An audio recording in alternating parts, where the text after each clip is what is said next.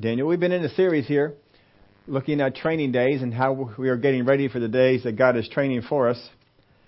There's a story of uh, there were two gas guys that were out checking the meters on some people's homes. And there was an older guy who'd been with the company for a while and a younger guy who was being trained. And so they uh, parked the gas truck back at one end of the street and they just began to check all the homes, the gas meters as they were walking on up the street. When they got to the last person's house, they checked the meter and the old guy he's just feeling a little little uh, fun. And so he said to the young guy, says, "Hey, you want to race back to the truck?" And so the guy says, "Sure." So off they went. They just bolted and they raced on back to the truck. And uh, as they got to the truck, they turned around and they saw that the lady at the last house they were at was running right behind them.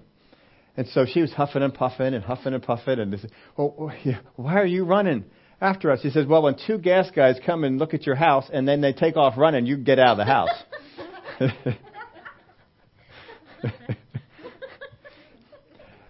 you know, sometimes big days come upon us very suddenly. We're not always sure when that's going to be, but we're, we can sometimes see the sign. We're going to look at a story here today that I think these guys saw the sign that it was a big day, that it was going to be one of those days that uh, would either go down in infamy or uh, would wipe them out. And over the last couple of weeks, we looked first off at Joseph. We saw Joseph had a couple of days. The whole premise of this is that most of the people that we look at in the Word of God that we hold in high revere, men of faith, women of faith, people of great uh, reputation, great work for God, were really only known for one, two, three, four, sometimes five days in their life. They lived 80, 100, 120 years, and we know what we know them because of what they did sometimes on one single day. Sometimes it was two. We looked first at Joseph and we saw the things that had gone on. Joseph had a dream. And there were some things that went on in his life after that dream came that weren't so good. You know, he got sold into slavery and then uh, was accused of a crime he didn't commit and then was put in prison. As he was spending time in prison, he was still doing what he was trained up to do. Joseph was called to manage. He was called to rule and God was going to use those things. But along the way, he also interpreted dreams, but he was never called to interpret dreams. Never saw that as a calling for him to, to do. It's just something that he, he had done. But in the dream that he received from God, his brothers first came down and bowed down to him, and then the second dream, his mother, his father, and his brothers came and bowed down to him. First 11, and then the 11 plus the stars and the moon. And it's the only dream that I can think of of significance in the Bible that's not interpreted. All his other dreams, even the dream of the uh, uh, baker and the guys in prison, were, really were meaningless as far as future implications. They were interpreted, but not that one because his life told us what it meant. And though he didn't realize it at first, we spent a lot of time on, on what that dream was. We're not going to spend a whole lot of time here. But he didn't realize it at first. That dream was not about the people that would come and bow down to Joseph. That dream was about how Joseph would respond when his brothers came to him and bowed down. It was all about his response. And we saw that there were three choices he had. First off, he had a choice of revenge. He could take revenge on his brothers. That's not what God wanted him to do. He could reinstate his brothers and just forgive them. That's not what God wanted him to do. God gave him this dream 17 years before he would become a ruler. And it would still be another seven years before, or even more than that, before he would see his brothers. All those years to prepare him. Because Joseph, when the day comes and those 11 boys come and they bow down to you, your response to them is important. And I want you to prepare for it. So all the time he was in slavery, he's thinking about those brothers of mine who sold me into slavery. Could you be doing this? Those brothers of mine who sold me into slavery. Mm when they come and they bow down. Because he's got two choices. Either he believes the dream, and when they come and they bow down, boy, I'm going to get them. Or he could say the dream wasn't from God. And he could let all that go. But he didn't. He held on to it. And he kept doing what God told him to do. And he kept getting himself ready. He kept managing. He managed his father's properties, and they grew. He managed Potiphar's properties, and they, uh, they grew. He managed the prison, and everything put under his care was impeccable. So much so that when Pharaoh, he stands before Pharaoh, Pharaoh has no trouble in one day putting the entire kingdom under this man. And it wasn't just because of the dream. It's because Potiphar testified of him. The prison keeper of, the, of, the, of Pharaoh's prison, the keeper of it said, Everything I've ever put in this man's hands has prospered. He had a lot of testimony. It did that because for 17 years, and even before, he kept doing what God called him to do. We want our lives to have significance. We want our lives to have meaning. And we're looking at the wrong thing. We're trying to make our entire life have meaning. When God says, in this word over and over, and there's still so many examples we can look at, you're being prepared for one, two, three, maybe four days. And those days will be of great significance if you're ready. If you're ready. You may seem like what you're doing in life is ho hum, mundane. It's the same thing over and over. And yet jo- Joseph did the same thing over and over and over. Daniel did the same thing over and over and over. And what it did was it got him ready. If you're a basketball player, one of the things that they do is they stand on the, on the foul line and they shoot foul shots over and over and over and over and over. Because when they're in the game, those are the ones that count. Those are the shots that matter. So they practice and they practice. And it's mundane and it's routine and it seems like ordinary stuff. But if they don't do it, they aren't ready. Whatever God has you doing is getting you ready so that when you are on that day that God says, I need you to step up, this, I, this is the day that I need you, you're ready. So many people in the Word of God had a day. We know Gideon, whose life was basically meaningless except for one day. One day that was a man of faith and power.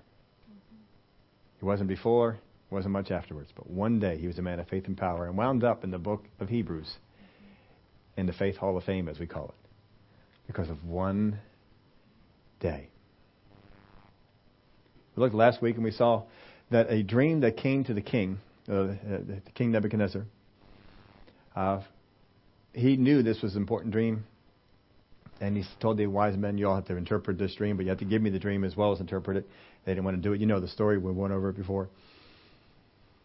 So they start winding up killing wise men. And Daniel says, hey, hold on a minute. He answers the uh, Arioch with counsel and wisdom, the Word of God says. And he says, uh, why is the king's request so urgent? So he told him about the, that. He says, look, just give me a day. I'll have the dream and I'll have the interpretation. We'll have it all for him. That was a day that God needed Daniel to be ready. Now, Daniel was called to interpret dreams as well as manage. He was called to it. And God used that calling for him. And Daniel got himself ready. He was prepared. He was ready for that day. If Daniel was not ready for his day, that day would have proved fatal. What I thought was amazing about it was that the dream came from God. The interpretation was going to come from God. And yet it could have killed him.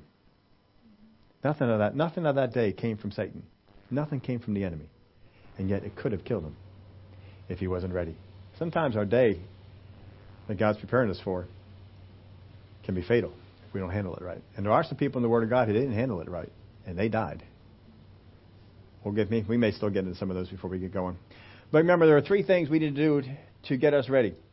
We need to hear, or we need to we need to learn, learn, practice, and train. Remember we talked about that. Learn, practice, and train.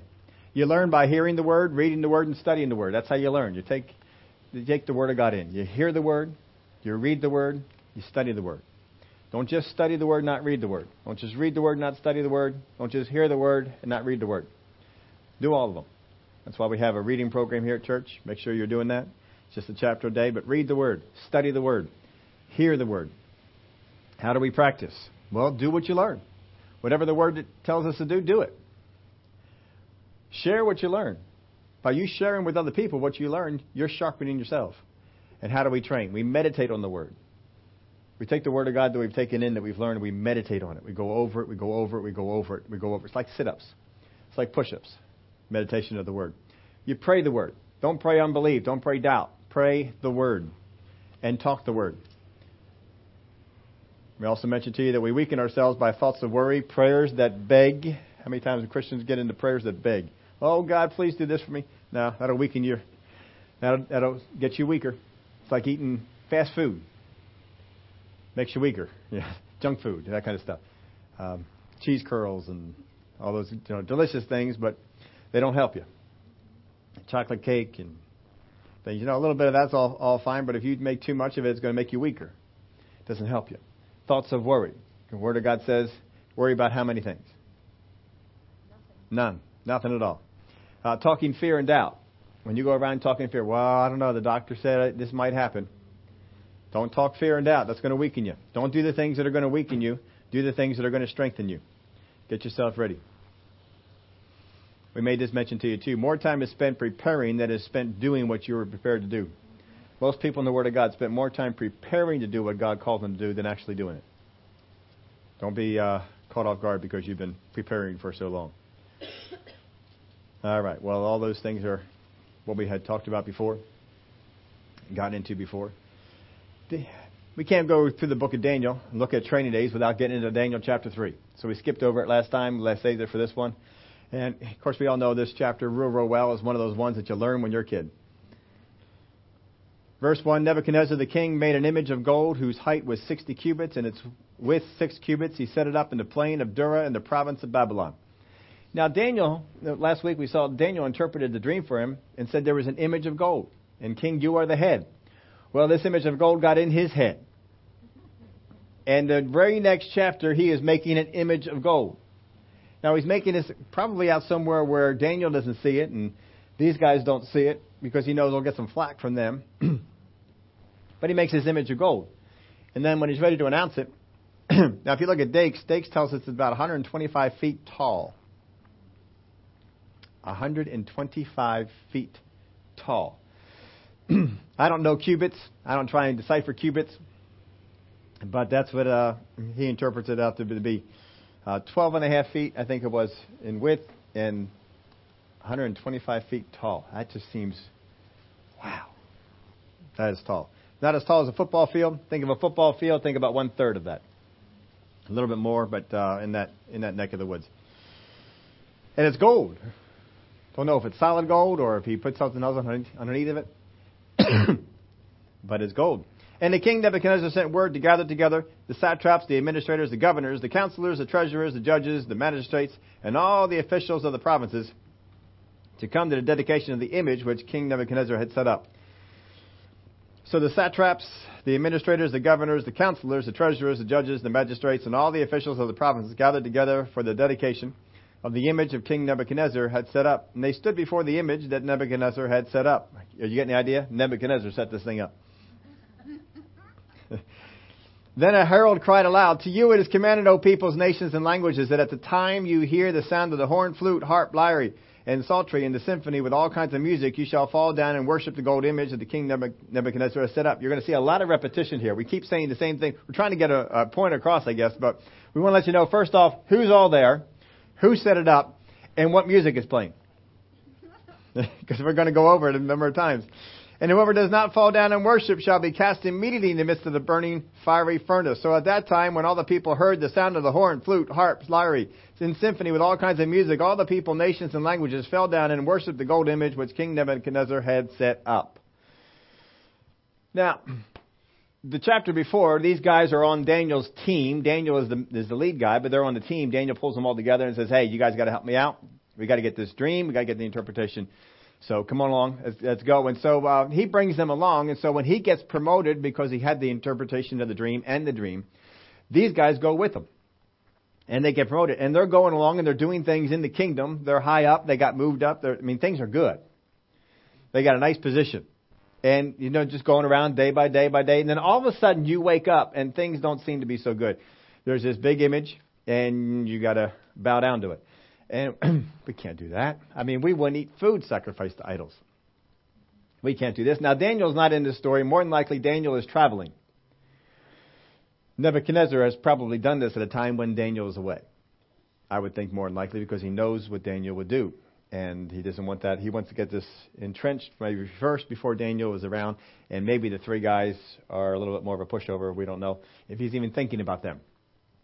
But at any rate, Daniel is not here. Don't think that Daniel is in the crowd bowing down. Daniel is not in the crowd bowing down. I guarantee you that you get to heaven, Daniel will tell you I was not in the crowd bowing down. I was over in whatever province, whatever place he was at. He's out somewhere doing whatever it is that he needed to do. He wasn't there. But Daniel's writing about it because he's probably, you know, you guys did all right. You, you stepped up there. And they did. They surely did. They did a, a fine job. Well, the, the, all the music is playing. Everybody's bowing down. Then everybody goes home. But apparently these guys didn't bow down. And some people saw it. But the king didn't see it. So there must have been a lot of people on this plain. And somehow, three guys not bowing down were missed. Because they didn't bow down because the people that were around them saw it. But it was missed. And these guys are, are there, so they, they, uh, they didn't bow down. They stood there and, well, I guess we can go home now. So they went on home. But uh, news comes to the king, and he tells them. Now, I put this in your outline for you. If you do not stand up or stand for something, you will end up bowing to for everything. If you do not stand for something, you will end up bowing to everything you got to make a stand for some things. And the question is always going to be is this worth making a stand for? If it involves God, then just know God said in His Word, if you confess me before men, I will confess you before the Father. is it worth it? Absolutely. Just always remember, I would rather that He stand up for me, so I'm going to stand up now. If it's ever a question about God, about the things of God, about bowing down to something else. Always stand for God. Now, these other folks that are bowing down, we got a whole bunch that came from all languages, they came from all their countries. Do you think they had some gods that they were worshiping? Probably. They brought, they, I mean, not, not the God, they had other gods, idols, and things like that that they were worshiping, but they gave it up. Bow down to this. You know, just go ahead and bow down to this, and that's what they did. Verse 8 Therefore, at that time, certain Chaldeans came forward and accused the Jews. They spoke and said to King Nebuchadnezzar, O king, live forever. You, O king, have made a decree that everyone who hears the sound of the horn, flute, harp, lyre, psaltery, and symphony with all kinds of music shall fall down and worship the gold image. and whoever does not fall down and worship shall be cast into the midst of the burning fiery furnace. There are certain Jews whom you have set over the affairs of the province of Babylon, Shadrach, Meshach, and Abednego. These men, O king, have not paid due regard to you. They do not serve your gods or worship the gold image which you have set up. So they bring the accusation. Are they right? Did they not bow? They didn't bow. So they're right in the accusation. But here's what they, they do they have not paid due regard to you. Have they not paid due regard to the king?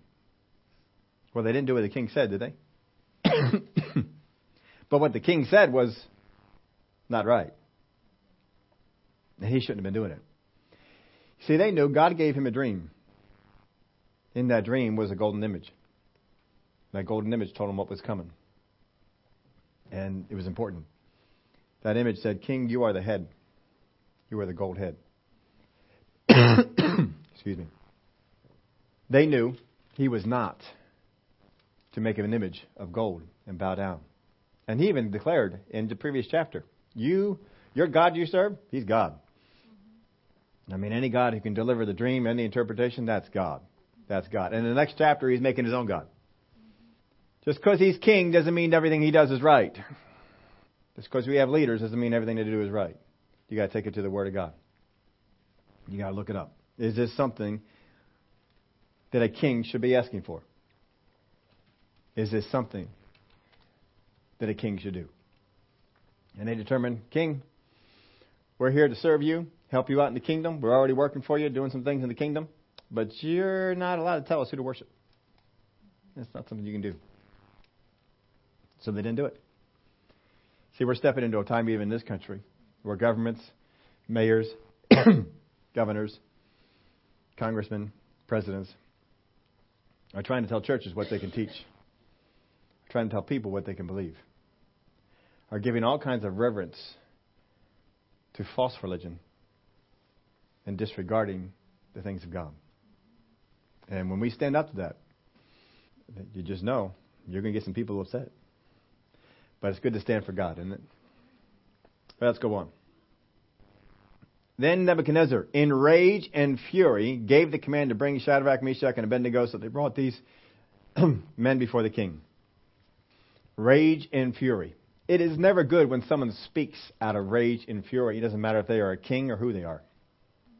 It doesn't matter if you're a mom, a dad, a boss, whoever you are, you speak out of rage and fury, whatever's coming out of your mouth is probably not going to be very good. You need to be careful with it. But with rage and fury, he answered. And he called for these guys. He commanded, bring these guys over to me. Excuse me. Nebuchadnezzar spoke, saying to them, Is it true, Shadrach, Meshach, and Abednego, that you do not serve my gods or worship the gold image which I have set up? Is this true? So he's asking them. At least this is good.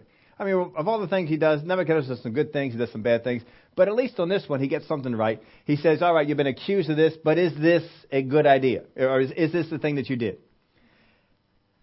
I think that's a wonderful thing that you do. I mean, at least come to him and say, Hey, did you actually do this? Is it true, Shadrach, Meshach, and Abednego, that you do not serve my gods or worship the gold image which I have set up? Now, if you are ready at the time you hear the sound of the what? the horn, flute, harp, lyre, psaltery, and symphony with all kinds of music, you shall, I would just say, you know, when you hear the stuff playing, after a while you just got to abbreviate this thing, but they're not. And you fall down and worship the image which I have made, good. But if you do not worship, you shall be cast immediately into the midst of the burning fiery furnace. What kind of a furnace is it? Yeah, we're getting that part drilled home too, right? It's not just a furnace. It's a burning, fiery furnace. What other kind are there? I, I'm not. I don't know what, what other kind of uh, furnace is. I don't know.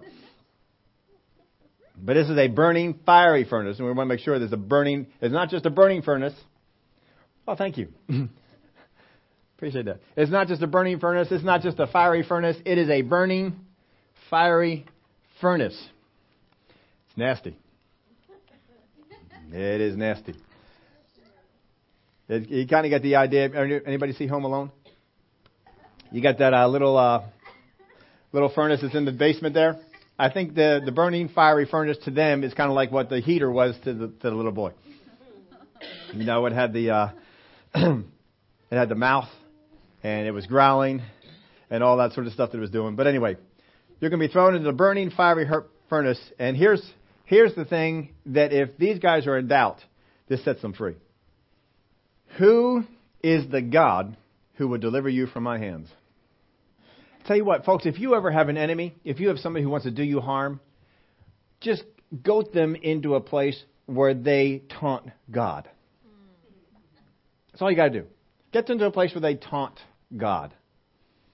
And uh, you know what happens then? God says, stand back for a minute here. Just get out of my way. I'm going to take care of this thing right here. See, that's what David did when he faced Goliath. Goliath faced the, the, uh, the army of Israel, and, and he, he mocked God. David saw, when you mock God, man, you, are dead. I'm just going to go over there and, and, and collect the spoils, but you're dead. It's done. And who is the God who would deliver you from my hands? The same one who gave you the dream and the interpretation in the chapter before. That's the one. So he says these things. Is it true? First of all, he's going to check this thing out. But I, tell you what, if you're ready, if you're ready right now, we'll we'll just let this whole thing go. Uh, but if you do not, this is what I'm going to do. So, Shadrach, Meshach, and Abednego answered and said to the king, O Nebuchadnezzar, we have no need to answer you in this matter. We can just sit here and not say anything. We don't need to answer you at all. If that is the case, our God, whom we serve, is able to deliver us from the burning fiery furnace, and he will deliver us from your hand, O king. But if not, let it be known to you, O king, that we do not serve your gods, nor will we worship the image, gold image which you have set up. Now, sometimes we have read this and been taught this, that what this is saying is, our God is able to deliver us. But if He doesn't deliver us, we're still not bound down. That is not what they said. They don't say that at all. What He says is this if this is the case, what? If you, the only thing in question was, we're going to play the music. If we play the music and you bow down, that's what's in question. Will you play the music? So they're saying, look, if you play the music, uh, and we're not bowing. That's not in question. We understand the fiery furnace is there. That's not the question. The question is whether you play the music. If you play the music and we don't bow down, that's fine. We're not bowing down. But if you play the music, our God, whom we serve, is able to deliver us from the burning fiery furnace. And he will deliver us from your hand. Does it sound like they wonder whether they're going to be delivered? But if not, if not what? Not if God doesn't deliver us, but if you don't play the music. Let it be known to you, O king, that we do not serve your gods, nor will we worship the golden image which you have set up. He's saying this I don't care if you play the music again or not, because that's the only thing that's in question here. He says, Look, I'm going to play the music again. If I play the music again, and if you bow down, great. But if not, he says, I don't care if you play the music again or not. We don't need another chance to make the decision. We've made the decision. We're not bowing down to your image. You can play it as many times as you want to. We aren't bowing. That's what they're saying. There's never a question in their mind that they will be delivered, especially after the words of the king. The king called out God. You think God's not going to show up if somebody calls out his name? God says, I can't wait for this one. See, this is a training day. They've been trained up for this sort of stuff. They've been trained not to give in to pressure. And the pressure comes, we're not giving in. And God says, I need you to do this. I need you to do this. I, I knew this gold image was coming. I knew it was coming. I needed somebody to stand up. We need to take it down. But we're going to take it down this way. We're not going to take it down with protest. We're not going to chain our bodies to the golden image. We're not going to uh, have long marches. He says, No, we're not doing it that way. This is what we're going to do. We, I want some people to not bow down to the image because it's not right that a king tells you who to worship. I want them to bow. I want you not to bow down to the image, and I am going to step in. And they knew this. And especially when they heard that come out of his mouth. Even before that, they still didn't bow. But they heard that come out of his mouth. They know. and this guy is history. It's not going to be good. Then Nebuchadnezzar was full of fury. He was angry and enraged and all that sort of stuff. Now he got even madder. You'll find one thing about Nebuchadnezzar through the book of Daniel is he's a very emotional king and the expression on his face changed. You ever seen somebody get so mad that their expression changed? That's what is going on with him. now, here's what doesn't make any sense. His face changed towards Shadrach, Meshach, and Abednego. He spoke and commanded that they heat the furnace seven times more than it was usually heated. All right, if you get this mad, aren't you in a hurry to get this thing done? If you're in a hurry to get this thing done, don't you just do it? Have you ever uh, gone into your house, you know, you're hungry, and you got a frozen pizza? And so you, you pull out the oven, get the oven out there, pull out the frozen pizza, and you heat the oven to something like 375, and then you know you you go about doing stuff, waiting for the oven to heat up, and the oven heats up, and then you decide, oh, I'm going to read the directions, and the directions on this particular brand of pizza says heat the oven to 450. That's what you got to do. You got to heat it hotter, but now you got to wait because it's not ready yet. That's just for a few degrees. What if you heat it up seven times more? How much longer does it take? You got to bring all the stuff in. I guess it's wood that they put in, or coal, or some kind of thing like that. You got to bring all that stuff in. You got to throw it in there. You got to wait for it to catch on fire and heat the thing up. And, and, well, it's five times hotter. No, I went at seven. Keep going. And so, you know, you may be waiting another hour or two. That's a long time to stay mad. This furious man. That's a long time to maintain that. That's, that takes some work. He would have been a whole lot. I mean, the, the way the fiery furnace was, don't you get the impression that the burning fiery furnace could kill people? Just the way it was? Are you going to be more dead if it's hotter? So in his anger, he makes this statement, and now it's going to take us longer. Heat it up seven times more. And he commanded certain men of valor who were in his army to bind Shadrach, Meshach, and Abednego and cast them into the burning fiery furnace. I don't know why he thinks he has to have his strongest guys. I don't ever get the impression that Shadrach, Meshach, and Abednego are super strong people. they're they're not in the army. They're in with the nerds. Aren't they? They're in with the smart people. The people that sit around, learn stuff, do stuff, you know, they're not the people who actually pull things off. They're in there, they're management and stuff like They're not the bulky, strong type. What do you need a super strong guy for? You don't. But he goes and gets the super strong guys and he brings them on over there to, to bind them up. And they cast them in. Now, I, I don't know about you, but I put this in your outline for you too. Have you ever had it when, you ans- when you answer a matter in faith and the situation seems to grow worse? Have you ever had it? You know, you're, you're standing in faith and a situation comes up and you speak faith to it. You stand up and say, Devil, you're not coming near here. You're not doing this. And you stand up to the devil. You stand up to the enemy. You stand up to whatever it is that's coming against you. And you speak faith to it and it gets worse. That's what Shadrach, Meshach, and Abednego are facing here right now. They just faced the situation. They spoke faith to it and it got worse.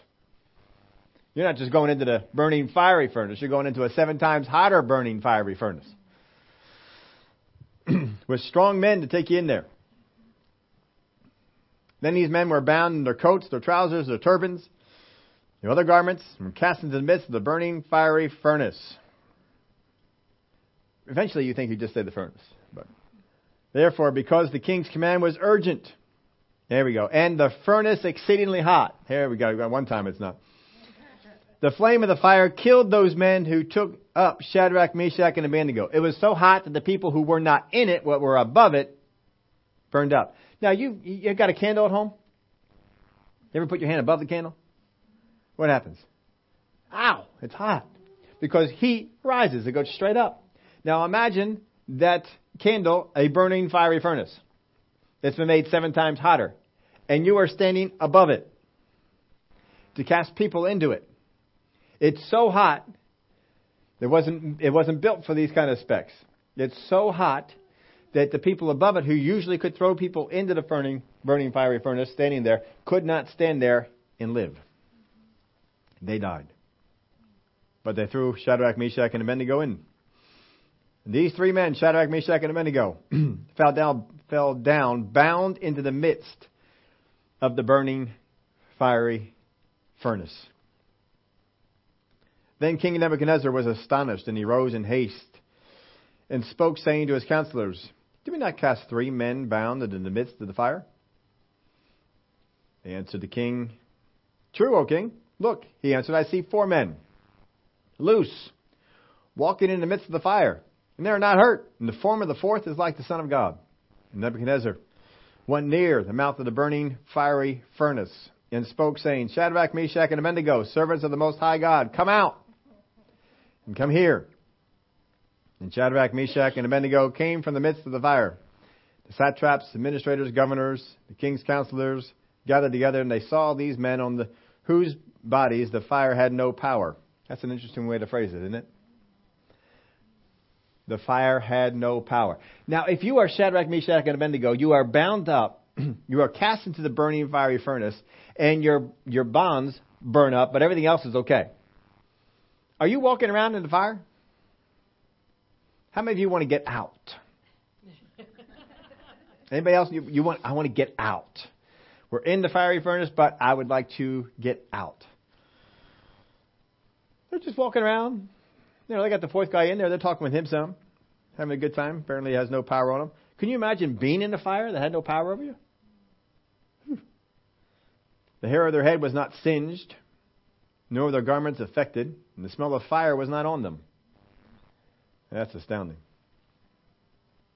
Nebuchadnezzar spoke, saying, Blessed be the God of Shadrach, Meshach, and Abednego, who sent his angel and delivered his servants who trusted in him, and they have frustrated the king's word and yielded their bodies that they should not serve nor worship any God except their own. Never be afraid to yield your body to do what God says to do. Therefore I make a decree that any people, nation, or language which speaks anything amiss against the God of Shadrach, Meshach, and Abednego shall be cut in pieces, and their houses shall be made an ash heap, because there is no other God who can deliver like this. Now, he didn't command everybody to worship God, which was good. That would not be a. God doesn't want people to worship because they're commanded to. He just says you can't say anything against this God. Then the king promoted Shadrach, Meshach, and Abednego in the province of Babylon. So they were already promoted before because of the other event. Now they're promoted again. Because they were ready. On this day that they were called upon to stand up for God, they were, they were ready. This was not a training day that was something along the call of their, their purpose for God. This is something that the enemy came to try and destroy. But they were ready for it. now, I put in your outline this. Most times, training days are not announced.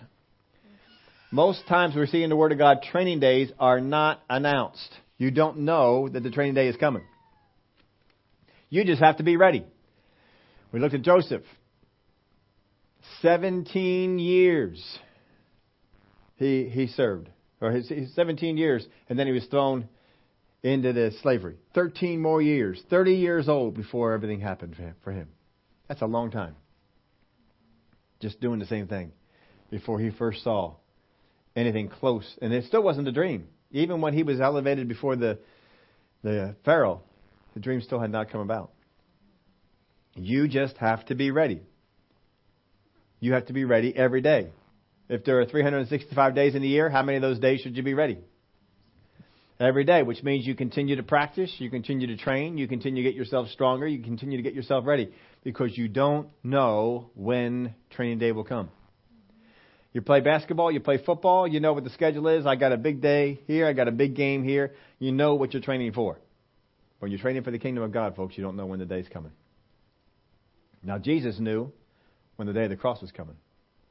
There are a few other times that people knew a day was coming and they got ready for it. We saw Daniel last week. He got ready for a day he knew was coming.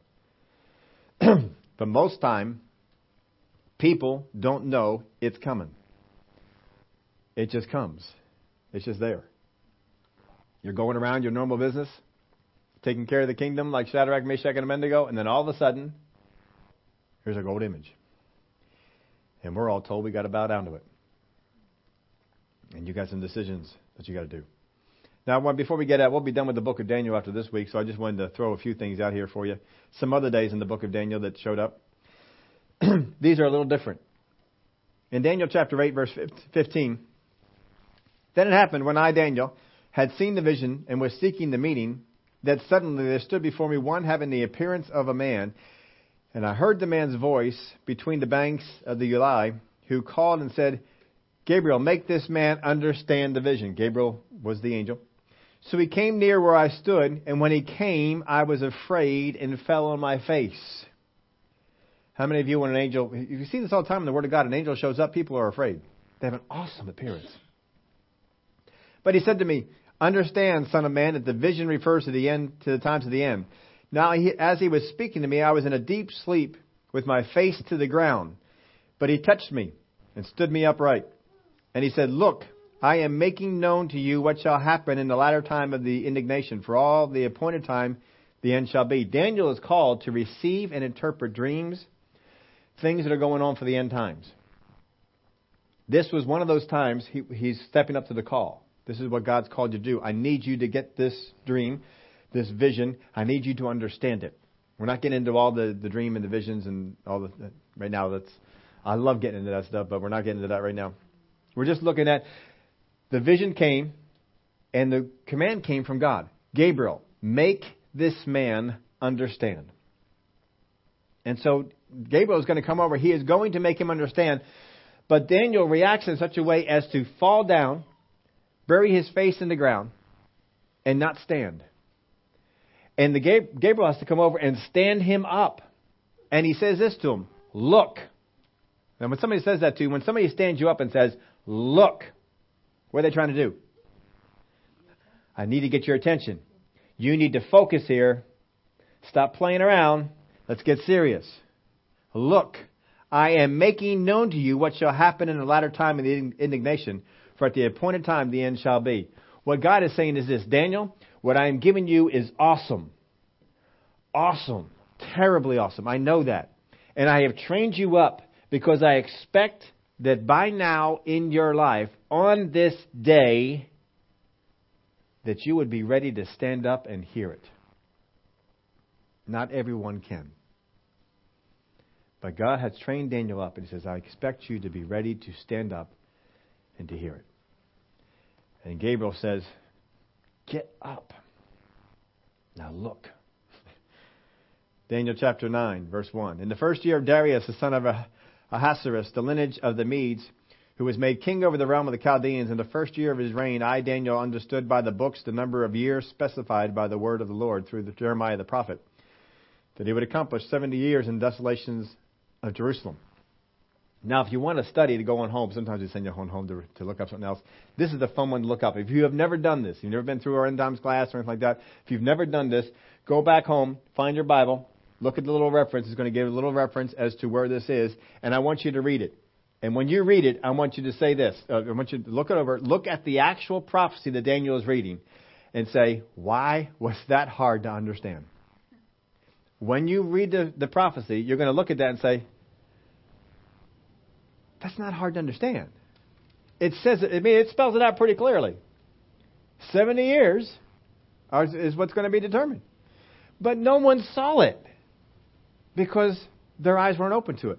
But Daniel kept studying, he kept studying, he kept going back until God says, All right, I want them to see it now. Have you ever had it where you have looked at the same scripture over and over and over again, and all of a sudden you, I didn't, I never, I never saw that before. Did you know it said this? All of a sudden it opens up for you. Your eyes are open. That's what's happening in Daniel. Because God says, I need, this man will pray. And as soon as he saw it, he says, Then I set my face toward the Lord God to make request my, request my prayer and supplications with fasting, sackcloth, and ashes. As soon as he saw it, he set his face. And I, I need to find out what's, what's going on. What is next, he's saying. And God says, All right, that's what I've been waiting for. Now we're going to send it. And he sent a vision about what's going to happen next. Daniel chapter 10, verse 4. Now, on the 24th day of the first month, as I was by the side of the river, that is the Tigris, I lifted my eyes and looked, and behold, a certain man clothed in linen. Hang on a minute, just uh, lost my spot. Certain man clothed in linen, whose waist was girded with gold of Uphaz. His body was like beryl, his face like the appearing of lightning, his eyes like torches of fire, his arms the and feet like burnished bronze in color, and the sound of his words like the voice of a multitude. Would that intimidate you? And I, Daniel, alone saw the vision, for the men who were with me did not see the vision, but a great terror fell upon them, so that they fled to hide themselves. What you have is a group of people that are there. We don't know how spiritual these other men were, but what we know is that something came down upon that place, and it was so awesome that the terror of it drove people away. They ran. And Daniel stayed. Why does Daniel stay? Because Daniel has been trained to be able to take it. He has accepted the training. And he, he, he feels it, but he doesn't feel the need to run. Therefore, I was left alone. When I saw this great vision, and no strength remained in me, for my vigor was turned to frailty in me, and I retained no strength. So it had an effect upon him, but he didn't run. Yet I heard the sound of his words. And while I heard the sound of his words, I was in a deep sleep on my face. Same thing we heard before, right? Excuse me a minute. Suddenly, a hand touched me, which made me tremble on my knees and on the palms of my hands. He's down with his face on the ground, and suddenly someone touched him, and it made him tremble. Almighty. He's on his knees, facing the ground, and when a touch comes, he trembles. And he said to me, O Daniel, man greatly beloved, understand the words that I speak to you and stand upright. For I have now been sent to you. While he was speaking this word to me, I stood trembling before he's down on the ground. And now he stood. Why did he stand? Because the man said, Stand up. Stand up. Then he said to me, Do not fear, Daniel, for from the first day that you set your heart to understand and to humble yourself before your God, your words were heard, and I have come because of your words. But the prince of the kingdom of Persia withstood me twenty one days, and behold, Michael, one of the chief princes, came to help me. For I had been left alone there with the kings of Persia. Now I have come to make you understand what will happen to your people in the latter day latter days, for the vision refers to many days yet to come. When he had spoken such words to me, I turned my face toward the ground and became speechless. And suddenly one having the likeness of the sons of men touched my lips. Then I opened my mouth and spoke, saying to him who stood before me, My Lord, because of the vision, my sorrows have overwhelmed me, and I have retained no strength. For how can this servant of my Lord talk with you, my Lord? As for me, no strength remains in me now, nor is any breath left in me. Then again, the one having the likeness of a man touched me and strengthened me. And he said, O man, greatly beloved, fear not. Peace be to you. Be strong. Yes, be strong. So when he spoke to me, I was strengthened and said, Let my Lord speak, for you have strengthened me. What you have is Daniel in a state. Awesomeness is hitting him. Some of the most awesome stuff is coming to him. And you could not even imagine it. But Daniel has been trained up for this day to take it. Trained up, and God says, The day's here. We need to get this to him the, the, make him understand. Bring him to that place where he understands it. And he is, but he's down. He, he's trembling. He's, the, the fear wants to get hold of him too. but God is saying, "No, fight this. Come on, I need you to stand up. I need, I need you to receive this." He says, "I'm weak. I'm weak. I, I can't do it." And so the man came over and he strengthened him. He received the strength. He received the strength. Not everybody would receive the strength. Some people just just bow down. I'm not gonna I'm not gonna fight this thing. But he did. He received the strength, and then he says, All right, you've strengthened me. Go ahead, you can talk. I can listen. I will receive it. Do you know how much training it took Daniel to get to that day? The awesomeness that he's going through here is incredible. And he finally got himself to that place. Nothing of the enemy is here. There is nothing in this to break him. I put this in your outline for you. Not all training days are tests from the enemy to break us. Not all training days are tests from the enemy to break us. Some are gifts when we have grown to handle them. God has some gifts for you, and the day is coming when He's going to pour that out. He's looking for you to be ready. Are you going to be ready? Are you going to be ready to step out in, in that? What is the gift? For Daniel, it was in his, in his uh, area of dreams and visions that he had an understanding for the end times. And God brought this to him and gave it to him. There's all kinds of things that we could do. It could be in the area of ministry. It could be in the area of praying for people. It could be in the area of intercession. It could be the area of music. It could be in the area of prophecy. There's all kinds of things that it can be. And God says, I'm training you up so that you can be ready. That when this comes upon you, you can handle it. You got to receive the training. And even when you do, when you get to that day, you may find out it was tough, but you received it. Not all training days come from the enemy.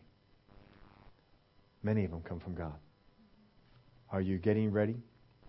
We look at the mundane things that we're doing in life. We look at the things we're doing at our job. How many look at your job and you say, My job is nothing?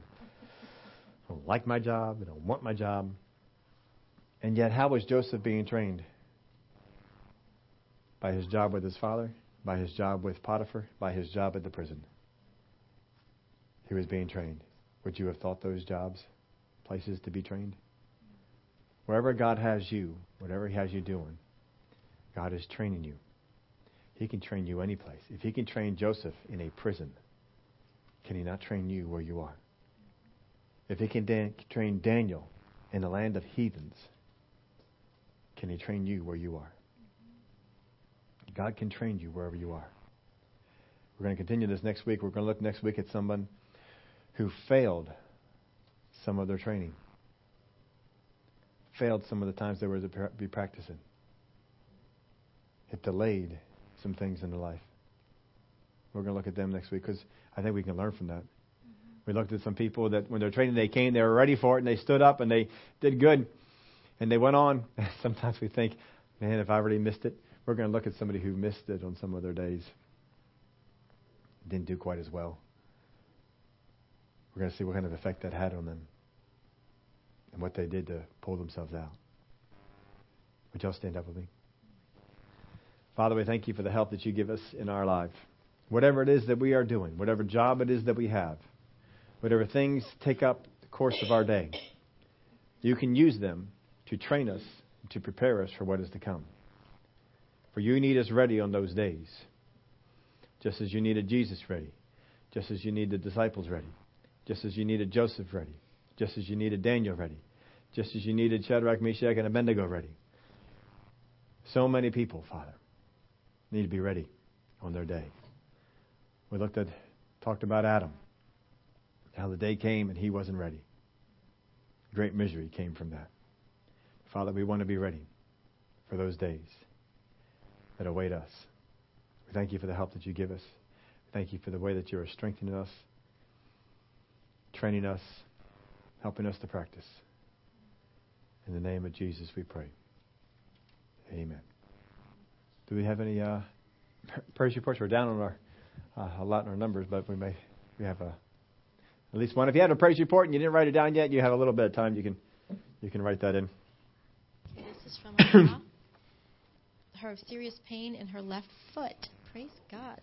Um, says, My trip to Trinidad was very expensive, twice the normal cost because of the holiday season. When I came back and was sick for another week and out of work longer than we anticipated, I had used up all the days at work. This put us in a temporary financial twist. Nevertheless, we never weakened, um, wavered, or lost faith. Our desire to give was only strengthened, and God worked out so many things in so many ways. One of them being last Saturday. A family from this church came by to visit us and express their condolences and to see how we were doing. After they left, we found a check on the dining room table that they, they had left for us.